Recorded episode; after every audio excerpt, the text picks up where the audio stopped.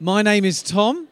Uh, I have the privilege of leading the, the, eldership, but I'm based mainly here in the south, which is a joy, a joy indeed. Um, today, we are continuing our series uh, entitled Eternity. Uh, last time we were together looking at this, we were focusing particularly on the, on the topic of the new heavens and the new earth. Do you remember that?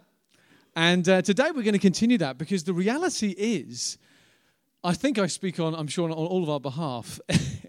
In an average day or week or month, I, I'm sure very few of us genuinely spend serious amounts of time meditating deeply on what the new heavens and particularly the new earth are going to be like. So today we're going to be looking at more of it. We're going to be going deeper on that issue, particularly today, though, looking at the subject of what the new earth will actually be like. It says this in 1 Peter chapter 1. It says this, therefore, I love this, preparing your minds for action. I think we've got that uh, on the slide if you haven't got your Bibles, but don't worry, we're going to be looking at various scriptures today.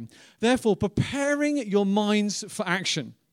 I love that phrase. He's not saying preparing your bodies, he's saying let your minds be ready for action. It's this idea of like, if you're a little bit mentally lazy or mentally just overwhelmed by life, then you will genuinely be at a significant disadvantage, let's put it that way, as God wants us to develop in the Christian faith. Preparing your minds for action, being sober mind, sober minded, set your hope fully on the grace that will be brought to you when at the revelation of Jesus Christ. That's an amazing verse.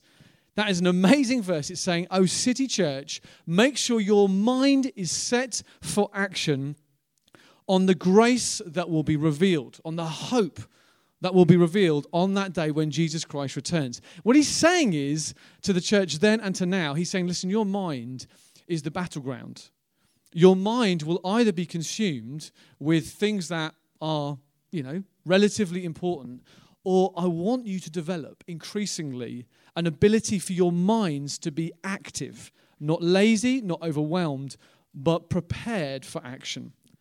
Particularly, he says here, about this incredible moment when Jesus Christ returns, the revelation of Jesus Christ, when everyone sees him, and the grace that, that then will be received and will be revealed i.e., that Jesus is who he says he is, and he really is about making a new heavens and a new earth. Get your minds ready for that.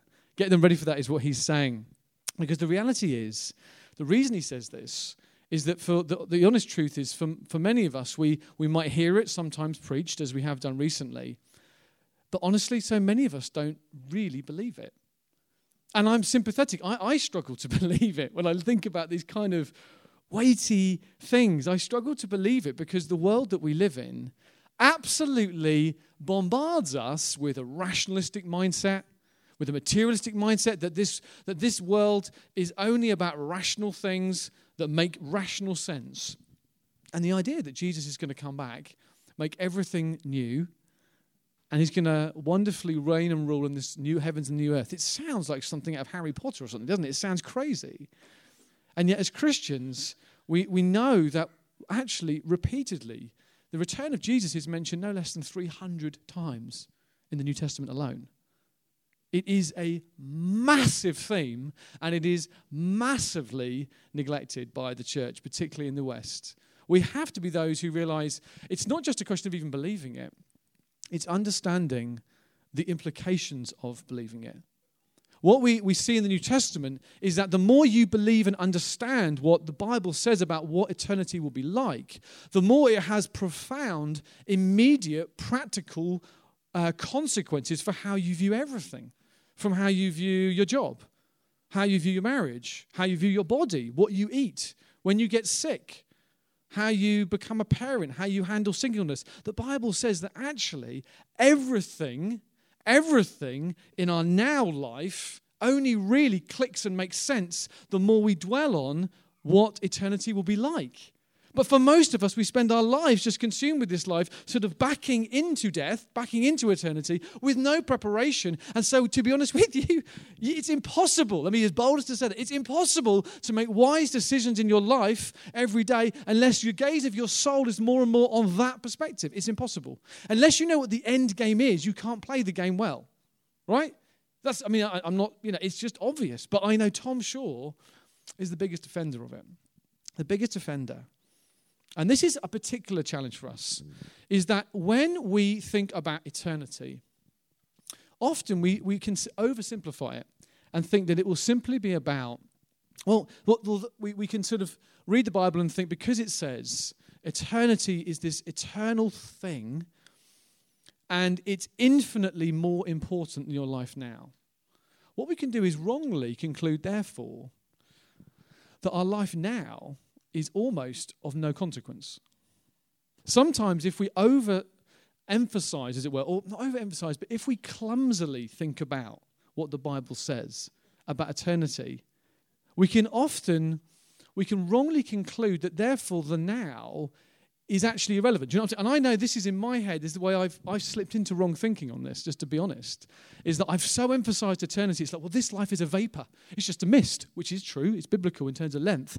But this life is short, but it doesn't mean, in a sense, there's two things here. It doesn't mean that this life is entirely different to the next life. And secondarily, it doesn't mean that this life is disconnected with the next life. And that is massive. Because if you think your, your life before you die is like first year of university, right?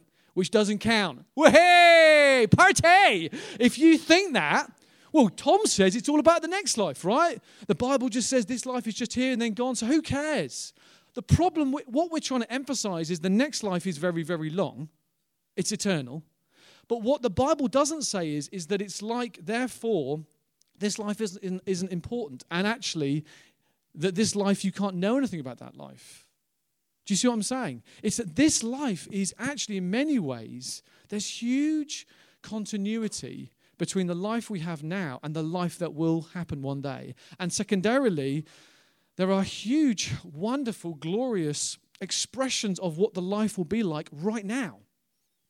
And so you view this life very differently when you see that. Let me give you a little illustration at the heart of this. We're going to think about today about the new earth. Don't know if you've ever heard a sermon on the new earth. Prepare yourselves. Here we go. I'm going to do my best. The fact that, in simple terms, the Bible it talks about the, the earth that we live on and that we're going to share it for eternity with all Christians and with Jesus. It's amazing that the new heavens and the new earth will be no longer, in some sense, separated, but they'll be brought together. But here's the big question Does the Bible teach that with the new earth, it will either A, be effectively scrunched up and done away with, or will it be somehow renewed and gloriously upgraded? Now, this is, you might think, does it really matter? I tell you what, the more you think about this, the more it impacts everything. Is God going to completely do away with this earth and start with something that you can't even comprehend? It's so different. And so you might as well just kind of, you know, put your feet up and just think, well, this, this whole world is going to, to destruction anyway, so who cares? Or do we actually realize that the Bible, well, you can see which way I'm leaning here. Does the Bible, let's have a look at this today, objectively, does the Bible say something different? So, for example, let's do a really simple illustration. We as a church were looking at buying a building, the Adscene building, a big sort of office block thing, uh, printing house thing. Uh, and either we were going to demolish it and rebuild completely new, or we were going to lovingly go through it and see which bits of it actually were were able to, as it were, make the next season of its life and radically renew it, as it were, and and uh, what's the, word, the, the phrase? Refit it and basically do something within within the existing framework. Now, listen, if we were going to destroy it, you wouldn't care about that building at all. If it got graffiti on it, if the windows broke, if the heating didn't break, you wouldn't care. It's just going to go anyway, right? And many of us Christians can think of this world like that. You can think of, well, it doesn't really matter what we do with the environment or with our bodies or about my relationships. If my relationships are in tatters with the people around, it doesn't really matter because you're going to make it all new, right? And we can actually have, it's just about spiritual things, Tom. It's just about spiritual things. And we can have a totally wrong view of actually how the Bible views things. Or if we have a, a, a view of what the new earth is going to be like, actually, that God is going to radically renew it and redeem it and make it new, then what that means is you look around the earth, you look around the building with love and care, and you see it as something valuable. So that's where I want us to go today. I want us to try and do our best to prepare our minds for action, okay? I'm doing something I I hope, is a little adventurous. I want our brains to try and think about what the new earth is going to be like. Not just so you can get, oh, that's a nice lecture, Tom, because my honest conviction is, I, I can honestly say this week, as I've been meditating on this, I genuinely have then been living every moment, not every moment, lots of moments of my day really differently. Saying, as I walk up my path to my shed, as I smell that fresh, beautiful smell in the morning, as I see the guinea pigs in their little hutch, as I see the grass and the trees, Lord, what will, what will, what will the new earth be like? Will, will those smells still be there? Will, will, will those animals still be there? I'm not going down that road today. I don't know, okay? I love Jessica.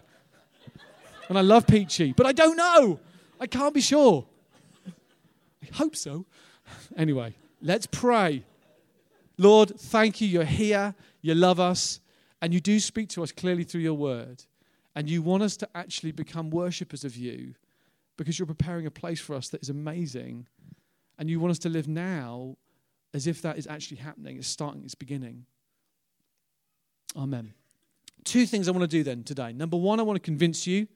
And then number two, I want to captivate you. I, I, want both your head and your heart. Okay, I'm going after you today. I want this to be something that changes every area of your life because I believe that is what we see again and again in the Bible. So if you've got a, a Bible, turn to Revelation 21. This is a stunning, a stunning bit of scripture. As I mentioned, the the uh, the subject of Jesus' return is mentioned over 300 times in the New Testament alone. It's massive. But this particular portion of Scripture is so, so huge. What do Christians believe? You might not be a Christian here today. You might think that we're crazy. Well, let's see what Christians believe. So, first of all, then, I'll look at this central question that really underpins everything. Do we take the view that God is going to literally get rid of planet Earth and completely, as it were, when, do something totally different? Or actually, is it going to be uh, a radical renewing. Okay, a couple of verses then. First of all, that lead many, and if I'm honest, me, to think for a long time more of that first camp. More of that first camp. First of all, you see, for example, here, Revelation 21. This is the Apostle Paul, sorry, John, having a revelation in the Spirit of what the new heavens and the new earth are like. He says, Then I saw a new heaven and a new earth. The first heaven and the first earth had passed away the sea was no more. Now, first of all, here we see these words that it says a new heaven and a new earth. So you could read this and think, oh, you know, John saw it, he saw this new heaven, but he saw a new earth. So if it's new, it must be, the old one can't still be around, right? Yeah? You see the logic. You can see it's a new one. It's different. It's going to be completely different and no continuity with the existing earth that right now we are based on. Okay, that's one particular scripture people use.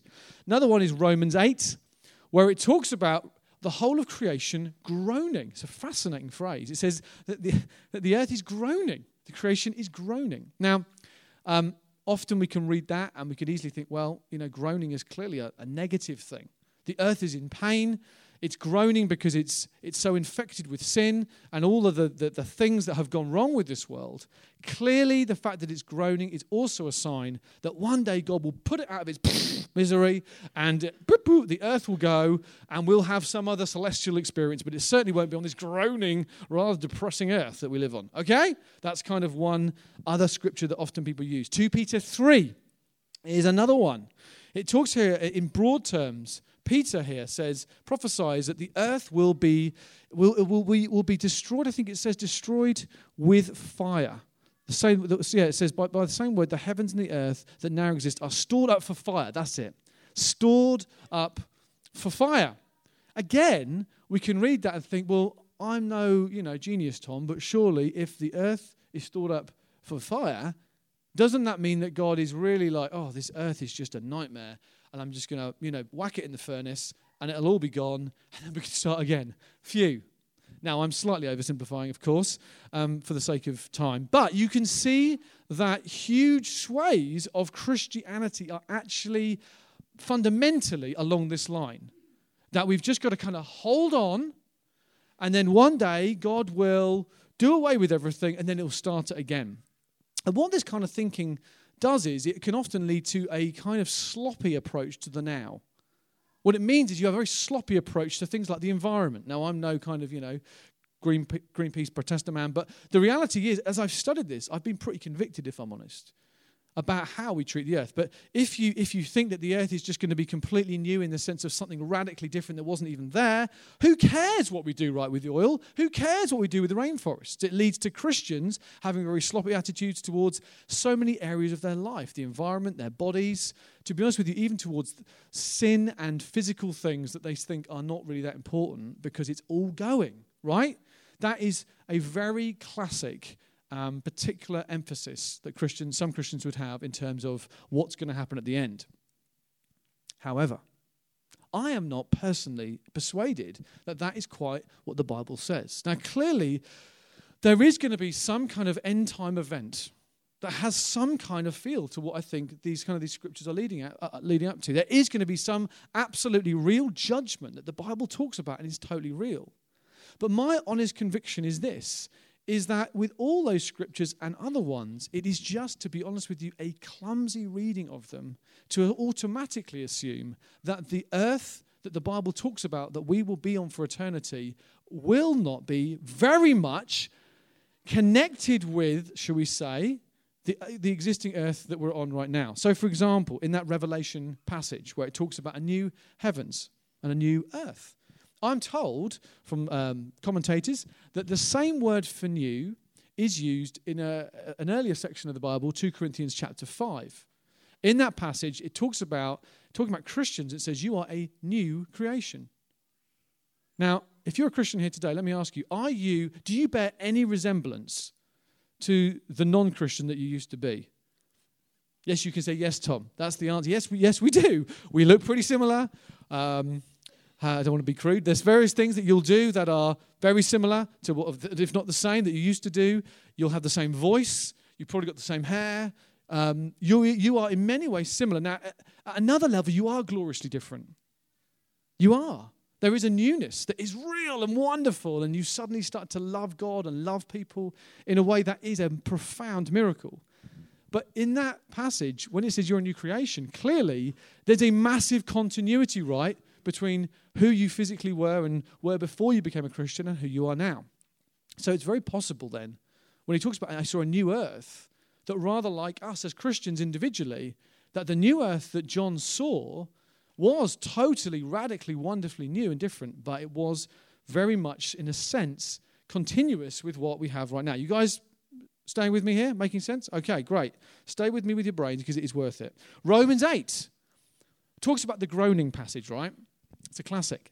But the passage also says earlier on, it talks about the fact that type of groaning is as of a woman in childbirth. It doesn't say that groaning as like a, an old person who's just about to die with no hope and they're just going. No, no. It's, it, it's a, a real pain. You see, someone who is dying has real pain. A woman in, in, real, in childbirth has real pain. They both have pain, but one type of pain is leading to the end of something, the other type of pain is leading to the beginning of something. Do you understand that? That is massive. It's stunning. This earth is groaning. We are groaning with it. We're all groaning. Metaphorically, it's saying. We're groaning. We say, Oh, I love this world, but there's something not quite right with it. And the earth and the leaves and the trees are somehow doing that as well, is what Martin Luther said. He says, I think every atom is somehow infected by this. Every atom is groaning somehow, but not because it's going to all end in a, in a horrible, destroying type of annihilation way, in a way that something actually new will come out of the old, something will be birthed out of the existing. Now, this, the more that this gets into your head, you might think this is this changes how you live. It changes how you live. And even in that 2 Peter passage where it talks about fire, think about it. Actually, fire does destroy at times, but fire sometimes refines. It burns up wood and hay and straw, but you know what? It refines gold. It doesn't necessarily mean that the earth will literally be consumed. And in fact, in the same passage, not to get too technical, he talks about actually the earth being destroyed when the, when the, when the rain came in the time of Noah. Well, the earth wasn't actually literally destroyed, but he's using language to describe a cataclysmic event. But still, the earth was there. Now, you say, why is this relevant? This is so relevant and glorious. Because it, what it means is, well, what it means is this. Let me read this wonderful comment by a guy called Anthony Hoekema, that famous man. He said this if God would have to annihilate the present cosmos, Satan would have won a great victory. Satan would have succeeded in so devastatingly corrupting the present cosmos and the present earth that God could do nothing with it but to blot it totally out of existence. But Satan did not win such victory. On the contrary, Satan has been decisively defeated. God will reveal the full dimensions of that defeat when he shall renew this very earth on which Satan deceived mankind and finally banish from it all the results of Satan's evil. Hallelujah.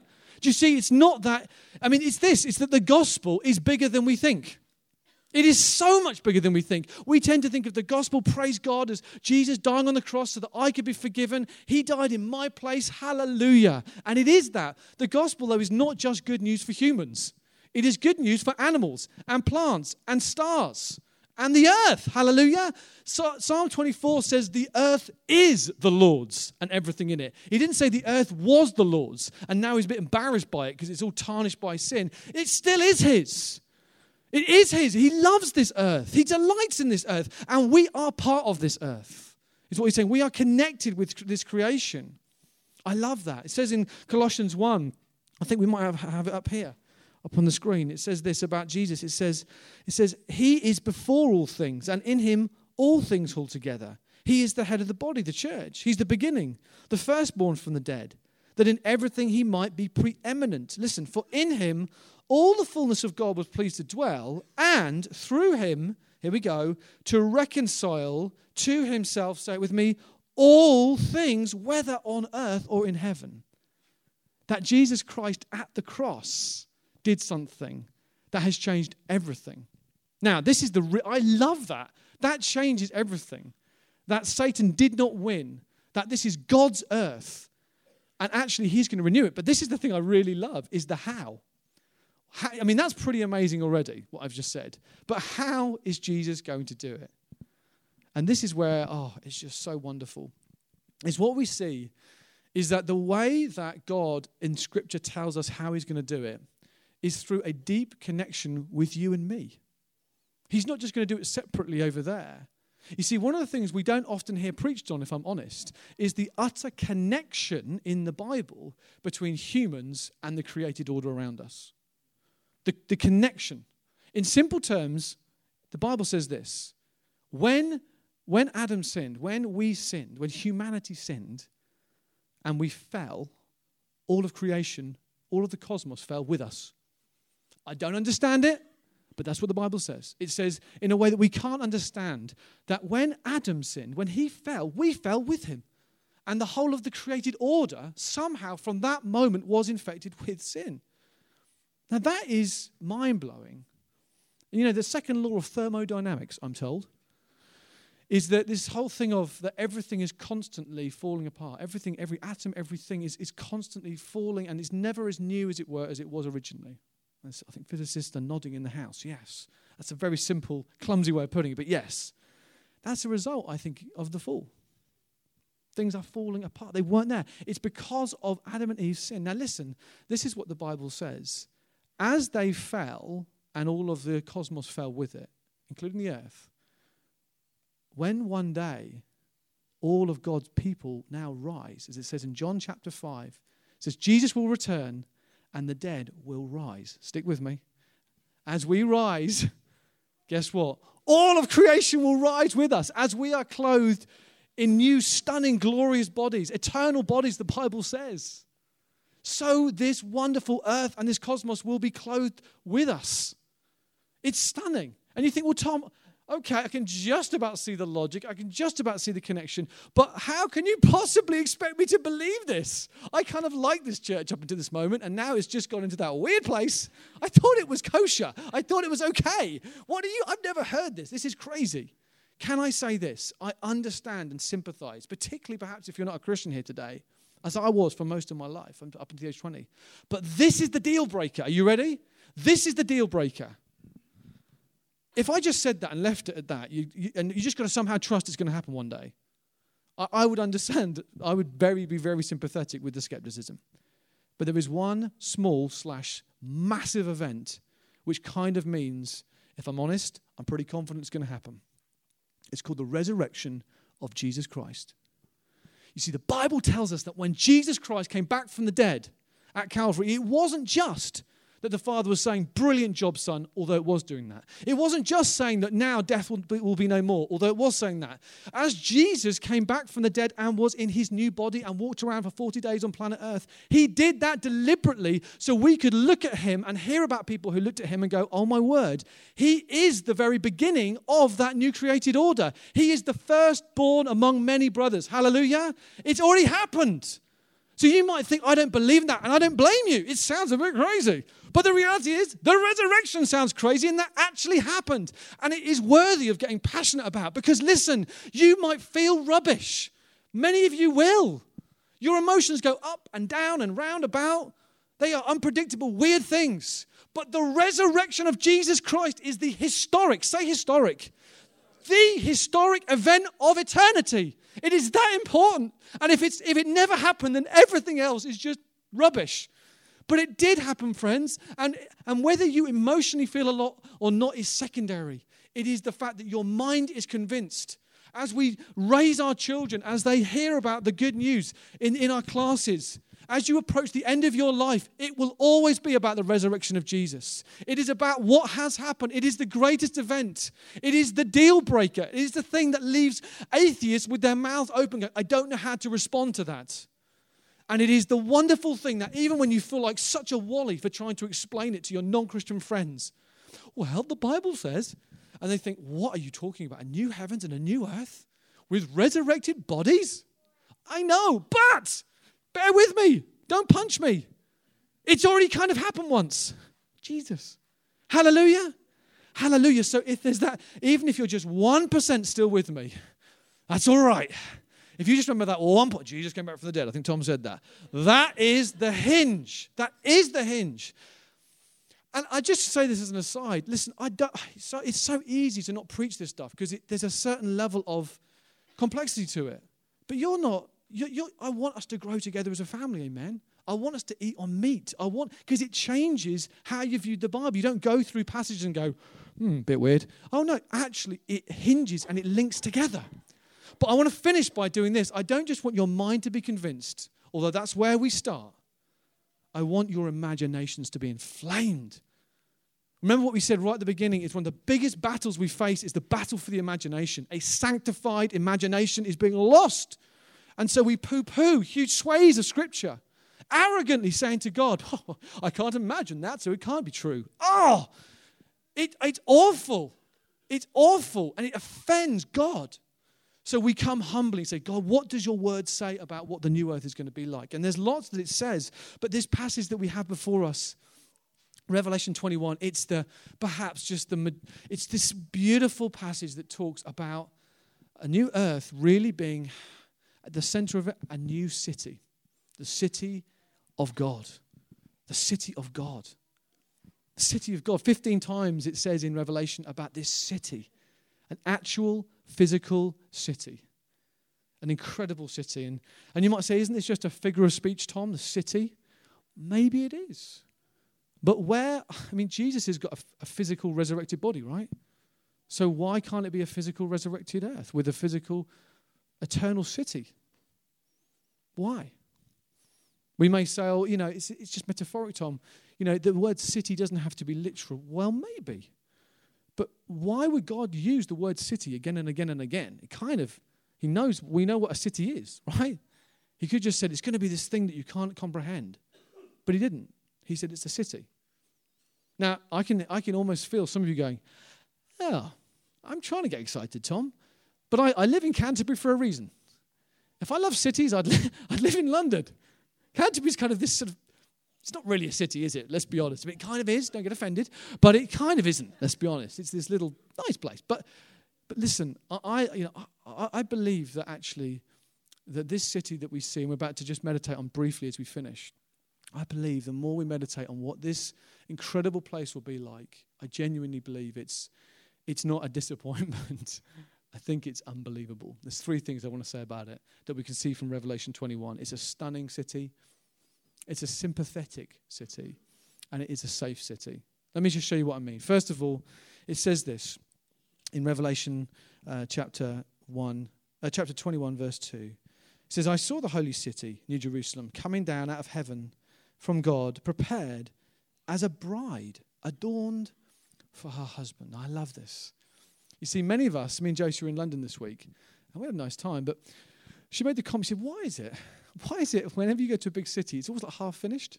Do you know what I mean? You'll be like, Houses of Parliament, wow. And then next door, there's this like massive construction site and like, you know, sort of all these bollards. And wherever you go to a major city, it's always like that.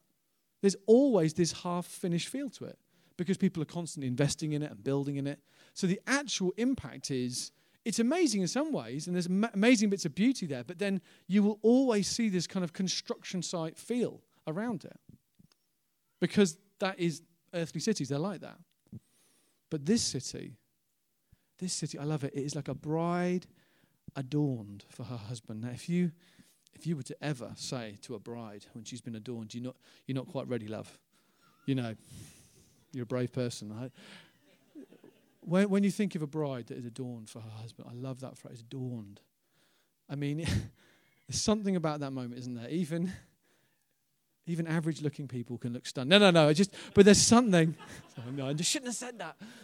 But it's tr- kind of true. You know, just, you know, it, it's just there's something about that moment that every hair is in place, every bit of makeup is just perfect. There's something that God wants us to understand. It goes on to say, in verse 10, look at this with me. It says, He carried me in the Spirit to a great high mountain. He showed me the holy city, Jerusalem, coming down out of heaven from God, having the glory of God. I mean, what? You can't say that. Yes, I can, Tom. God ties his glory to a place, a physical city. Oh, it's having the glory of God. Its radiance like a most rare jewel, like a jasper clear as crystal. Verse 18 The wall was built of jasper, the city was pure gold like clear glass. Now, listen. This city that John saw, and I do believe, is what the Bible describes as the end place. And I love this because it's, it's, it's mind blowing, beautiful. It even says this in chapter 22, verse 1. It says, Then the angel showed me the river of the water of life, bright as crystal flowing from the throne of God and of the Lamb through the middle of the street of the city, and also on either side of the river, the tree of life with its 12 kind of fruit, yielding its fruit each month. One commentator thinks that word tree there is actually collective, that's just huge amounts of trees. I love that. You see, see, if you're a kind of country bumpkin like me, you like going to the city, but you have to leave the city to go to anywhere that's pretty, right? You have to have to go back to, but actually in this city that it describes here, it is so stunning, so gorgeous that even within the urbanness of it, as it were, there is this stunning blending of beauty. This river, this trees of life, this place that is just unimaginably stunning. I believe that in the new earth, it is absolutely possible that there will be the continuation of the creativity that we see around us now. I believe that. Will there be scientists in heaven on the new earth? Why not? Will there be mus- musicians and artists and potters and painters? Why not? You see, some people think, oh, it will be like a return to Eden. I think in a way it kind of will be, but even, you know, will it be back to a time when we didn't know about wheels and fire I, I, don't think so. I think it will be a, a, place where the very best elements of what has progressed already will be somehow carried on into that place. Are you telling me there's going to be no Mozart in heaven? No way. I believe it with all my heart. I believe that in this place there will be this incredible, stunning quality to it in terms of its physicality, but in terms of the people there. I genuinely believe. You see, sometimes if we think that the end of this life, the end of time, it'll be like the end of time, I don't believe it will be the end of time. I think time will continue, but we'll just have, there'll never be the pressure of time. You see, the fall, the fall wasn't like the end of time, was it? And then everything stopped. It just was a marker, and we've carried on. And I think in the same way, we'll carry on. We'll be carrying into eternity all the good bits of planet Earth. Hallelujah. I, I believe that with all my heart.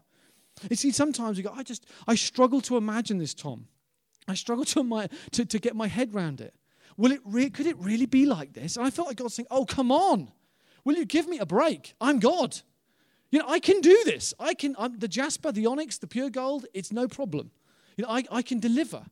I've spoken to you about what it's going to be like, and I can really deliver this to you. That one of the problems is because our imaginations are so stunted, when we read this, we just go, I can't quite imagine it. it seems a bit weird. And so we just, we just, you know, our rationalistic brain kicks in and we lose. We lose what God wants us to, to realize is, is real. Is that it's going to be a continuation in many ways of all the wonderful physical elements of this life, but on a new, raised, renewed earth. Do you know, even now, I think I struggle to get my head around what God's already made. Yeah? My imagination is rubbish. Do you know that they've just discovered on Mars a volcano that is no less than 79,000 feet high? Everest is 28,000 foot high. That's a lot bigger. That's three times the size. Its base is 380 miles wide. So it would literally cover the state of Nebraska. That's one volcano on one planet right now that really is there. You see, the problem is, is I can't get my head around that, let alone what God is trying to stir our hearts with about the new earth this place of unimaginable stunning beauty. But what it means is this is even if we just start to grasp it what it means is this. For those of you who here are particularly hardwired to long for beauty and creativity and things to be amazing i want to honor that in you. That that is not just some little aspect of it. That's because you're longing for a stunning amazing beautiful god who one day you will be face to face with in a stunning amazing beautiful place that I, I mean, I was just thinking about this like this week. I was thinking, my mind was thinking, I wonder if there'll be beauticians and hairdressers in eternity. Why not? Why not? And do you know what? There's a friend of mine called Vanessa Smith. She's a hairdresser. She's in the Whitstable location. I was just, I literally was driving to Morrison's thinking about this, thinking, I wonder, because I, I, can be, so, if I'm honest, I can be so arrogant and think certain things are like unspiritual. I can. And I just felt God say, don't you dare do that. Don't you dare do that. That isn't just some earth warm up thing. And in heaven, are like singing forever, ever. This is part of who he is. Do you see? Making things beautiful. And then suddenly I was in Morrison's, literally thinking this thought, and I parked up, and who was in front of me?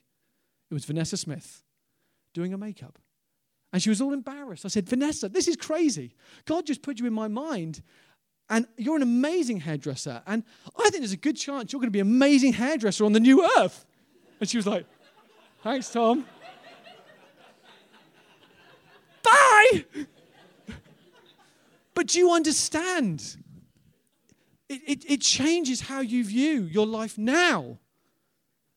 It changes how you view it. It goes on. One of the other things about the city it's not just going to, going to be a stunning city, but it will be, I've, I've called it a sympathetic city because it says here, you see in verse 3, about it says, I heard a loud voice from the throne saying, Behold, the dwelling place of God is with them. He will dwell with them. He won't visit them occasionally, He will dwell with them. And they will be His people. God Himself will be with them as their God. He will wipe away every tear from their eyes, and death shall be no more. Neither shall there be mourning, nor crying, nor pain evermore, for the former things have passed away. When I think about the cities of this world, I tend to think of lonely places. I tend to think of, you know, you've heard about these secret cities that are being discovered in China and North Korea where they're just like slave camps.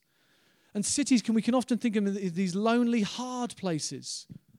But this city is a place where, in a way, I can't understand. It says that God Himself will be so hands on. so hands. He won't be delegating the tear wiping to anyone else. He will be there to say, I love you. I'm so for you. I'm so excited that you're here with me. When I think about the evil that is going on in this world, and men like, well, I won't name names, but presidents who are in countries and they are just evil to the core and they are abusing people and they just remove themselves into their little palaces and abuse their people. It is right that we feel a sense of this is so wrong. And for those of you who are particularly hardwired for like caring professions, Perhaps you're a teacher or you're a nurse or you work in care homes or in the NHS or you're just a mum or a dad or a small group leader who cares about your community and you care about people. It's not some small thing. It's because we are the city church. Amen? We believe that this city that one day we shall fully see with our eyes is meant to break out every single day. Is that as you're about your work, you're not doing a small thing that will be just forgotten in eternity. You are in some way representing the king who deeply cares about people. Think about that when you're at work. Think about that as you approach your attitude to your wife and your kids. This is real. It's not some warm up. This is the beginning of the new age, is what the Bible says. It's already beginning, that we're called to be bringers of this new glorious age right now into, the, into East Kent or wherever it is that you live. That we see our lives as profoundly worthy, as profoundly important. Why? Because in eternity, part of that city is going to be that it's going to be a place where there is the tenderness the kindness. If you if your deal if, if you're like me one of the things that just joins me and josie so deeply is a hatred of loneliness. I hate loneliness with all my heart. It's i just loathe it. I loathe it. So i want to publicly honor any of you here if you're a small group leader or you just organically care about people in this church who can get missed i honor you with all my heart and god loves you and it is right that you're hardwired like that. And you always care, even when you get hurt, because it's something of what God will one day reveal forever. It's an eternal thing, it's an eternal hardwiring. And so you see your life, even if no one else sees it, He sees your life and what you do right now. The way you care about people, it is so important. And it won't just be stop and then we begin something new. It's going to be, in some senses, a continuation for eternity the God you're going to spend your life with will be so merciful and kind and loving and gentle. And the more that we give ourselves now to representing Him and enjoying Him for ourselves and pouring Him in to the lives around us, the more that this is the beginning of the new age now. Hallelujah. The resurrection age has begun. We wait for it to be finally consummated, but it isn't, it isn't like it's never going to happen. It really will happen, but it's already beginning. And finally, this city is not just a sympathetic city, it is also a safe one. You see, again, when I think about cities, I tend to think of. I was in Turkey a couple of weeks ago in the city, and I was in the uh, boarding lounge chatting to this really nice guy, and he even lent me his phone. He was a lovely chap, I thought. And then, moments before we got on the plane, they had this extra security check. He freaked out. He would not let them go anywhere near his bag. All these guards turned up. I think he had something bad in his bag was my conclusion. He didn't come on the plane. And I was talking to him, and I was thinking, maybe the Lord's going to let, let me share something with this guy about. And, and, and it was like in an instant, I thought, wow, he was a really good liar. The next day, in that same country, just a few miles away, was one of the biggest bombs that's ever gone off in Turkey. You'll know about it. I was just down the road from there. And for me, cities don't, I don't think, oh, safe, yay. That's, I don't feel that. But this city, this city. This city, it says here, I love this. In verse 12, it says this about this city. It had a great high wall with 12 gates. I love that. It, won't, it doesn't need a wall, it doesn't need it anymore because there's no more enemies. Hallelujah. But just for the sake of it, a great wall. So you just go, wow, our God is so strong. I love it. It says the gates will never shut in verse 25. It's a little throwaway phrase. Why does it say that? It's saying that because do you know what part of it? Because it means everyone will have access to the king. Even if you feel like you're just so unimportant, you're so not. Because of what Jesus has done, you have direct access to the king 24 hours a day, seven days a week. Hallelujah. But it also means that you don't have to shut the gates. We keep the door unlocked around here, mate. We don't even have keys. Woohoo! It's safe. Hallelujah. Now, listen, if you are struggling with fear in your life, if you're struggling with fear about the unknown this week, some of you are gripped by fear as I'm saying this, and you're not making the connection. God wants something of the atmosphere of that place that is nearer than you think to fill your everyday life. As you face pain and suffering, as you do, we do not suffer as the world suffers, is what the Bible says because of the reality of the place that God is preparing for us. I love it. says the streets are pure gold, Pure gold. I mean, people. Some people poo that. Why would that be gold? I don't know, but I like it. I've had some brilliant conversations on tarmac, let alone on gold. It's like it's so safe around here. Let's have like diamond handles. Doesn't say that. That's my own invention. But I think God might like it. He's like, Yeah, son, you're getting into it. It's so safe. We are gripped by fear. We are. So many of us. And this is saying, this is intensely practical. This is where we're going. We, we are not going somewhere, we are staying. this is the earth. This is the Lord, this earth. He is coming. We are staying with him. We're not floating off, going, oh, bye, earth, thank goodness. No, no, we, we are the stayers, is what the Bible says. If you know Jesus here, by the grace of God. So let me say this if you in your heart, you're hardwired, you're, you're just, even now, the way that you, you're hardwired for protection and for a sense of justice. Some of you are police people here, you work in the prison service, your parents, you just, there's something in you that really yearns to bring safety in your life. Something deep is in you. I want to honor that in you as well and say, do you know, that's not some small thing. That's because you're like, this is God's place. There shouldn't be these people doing the things that they do. That isn't okay. Do you understand? We have to be a church which doesn't go, oh, oh well. No, no. This is, this is God's planet. And he wants us to be a people who say, you know, I care about these things. When we give money to refugees so that they can actually get out of the most terrible situations, it's not just to be nice, it's because we will spend eternity with some of them who know Jesus. And we are saying this is an expression of it. Some of you are in real positions of influence, and there's something in you. I was talking to a teacher recently, and she just said to me, she just went through this long list of all of the troubled situations in her class the parents, the relatives, the friends of these kids. She was just broken and she was saying, I'm carrying this. I'm carrying this. I just thought, that's such an eye opener. So many of you are in teaching here and you carry that. And it's a heavy weight. But you know what? God loves you for it. He loves the fact that for you it's not just a job. He loves that. Some of you are TAs here and you get, you, you get overlooked at times. I want to honor you here today for the role you play whatever your label, you get the point. I'm trying to say that there's something in us that has to care about the things that God cares about because ultimately this world is not meant to be like it. We're called to be those who give ourselves to it. At the cross, Jesus Christ experienced the most ugly thing that ever could happen so that we could enjoy a stunning, beautiful place for eternity. At the cross, Jesus Christ was experienced the most righteous but severe and, and se- biggest separation that could ever occur so that you and I, for all eternity, could be utterly in the presence of a sympathetic, kind God. At the cross, Jesus Christ, He was the one who experienced, in a sense, the most dangerous, scary thing that could ever happen the righteous wrath of God. So you and I, forever, forever, could be safe knowing that we will never face that. Hallelujah. Hallelujah. See, I can't imagine this, if I'm honest. I can imagine, I get glimpses. But I feel that when I look at the character of Jesus, I'm pretty confident. I'm pretty confident that he's pretty impressive. And that the place we're going to be together in is going to be really, really amazing. And it's like he just whispers to us today Will you trust me? Will you trust me?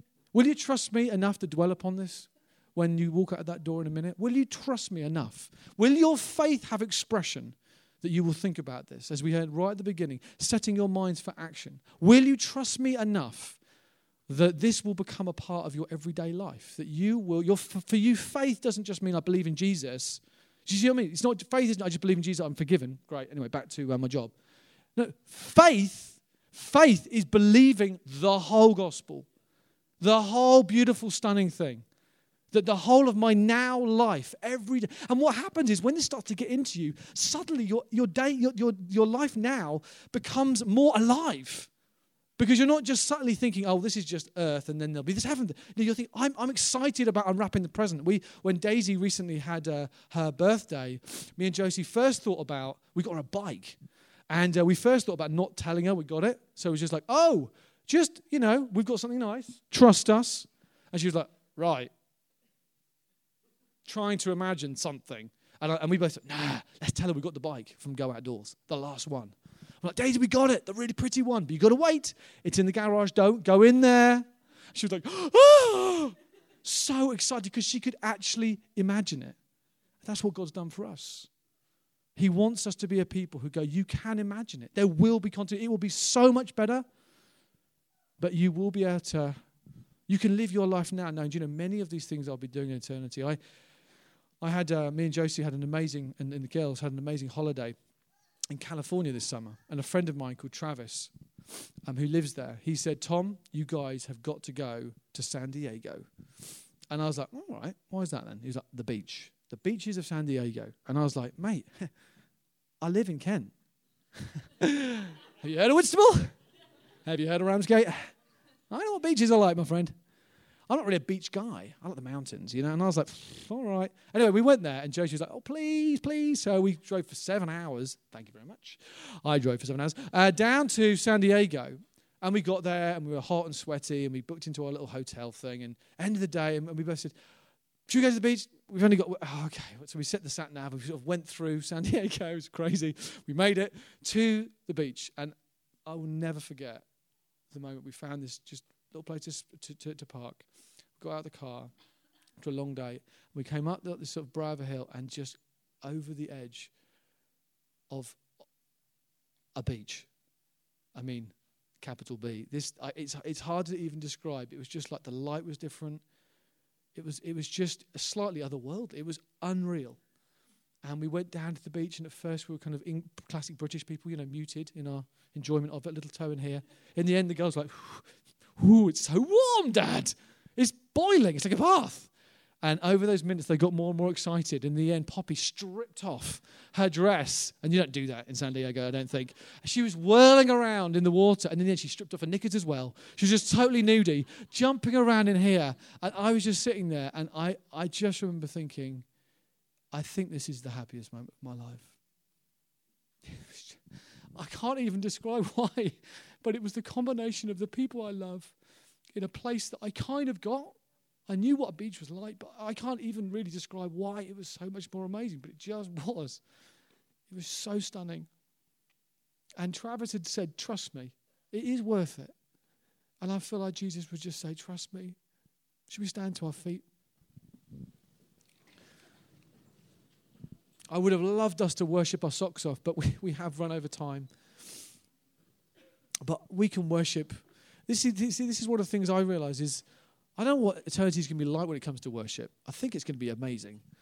But I think one of the things I've realized is I think because in eternity on the new earth, I think we will be doing many of the things that we do now.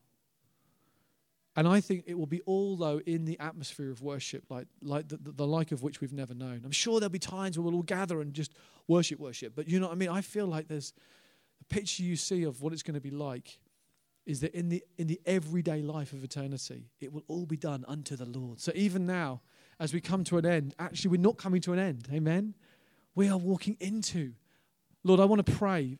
I want to pray for us. Hold out your hands. Let me pray for us. Lord, I love this. I love this people with all my heart. I love this church. And I love it because you love it. We're so unimpressive. We are such a ragtag bunch. But you died for us not just for our souls, but for our bodies and our minds. Anyone here who's sick, I pray healing into their body. I pray release healing because in that place there will be no more healing. I pray where there's aching and pains, if there's sleep problems, I pray peace. I pray as of now there will be a breaking of that in the name of Jesus. Where there's difficult neighbors and there's stress in hearts, I pray peace, peace, peace. Let your grace be sufficient. I pray where there's work worries and people this week, as they think about this week, they are feeling crushed at times about the things coming up. I pray peace. Let the peace of Jesus fill us. Lord, we bless you that we will be together for eternity. And Lord, you will be the hero, you will be the centerpiece. But Lord God, it won't be like we are inconsequential. You delight in us. I pray, let Let the creative people this week go to work with a hundred times more passion. Let those who, who pour their lives into people and caring and connecting communities, social workers, and I pray for let there be peace in our communities because of the new city that's to come through your people, glimpsing of it already now. I pray for doctors and nurses and policemen. I pray, Lord God, would you equip your church? I pray for students, Lord, as they learn and their minds are expanded. Let alongside that, the expansion that comes from your biblical worldview fill our hearts. And I pray most of all for anyone here who would say, I am not a Christian, but I want to be in that place. I want to be with Jesus. I want to be in that city. I pray, like you did with my heart 17 years ago, win my heart, Lord. Win their heart. Lord, would you, would you captivate us as a church? As C.S. Lewis famously said, those who have done most in this life are those who have been most preoccupied with the next. Lord, we pray for that. Fill our minds with what that place will be like so that we make very wise decisions, bold, courageous, generous decisions this week. And all God's people said, Amen. Hallelujah. Thank you so much for listening.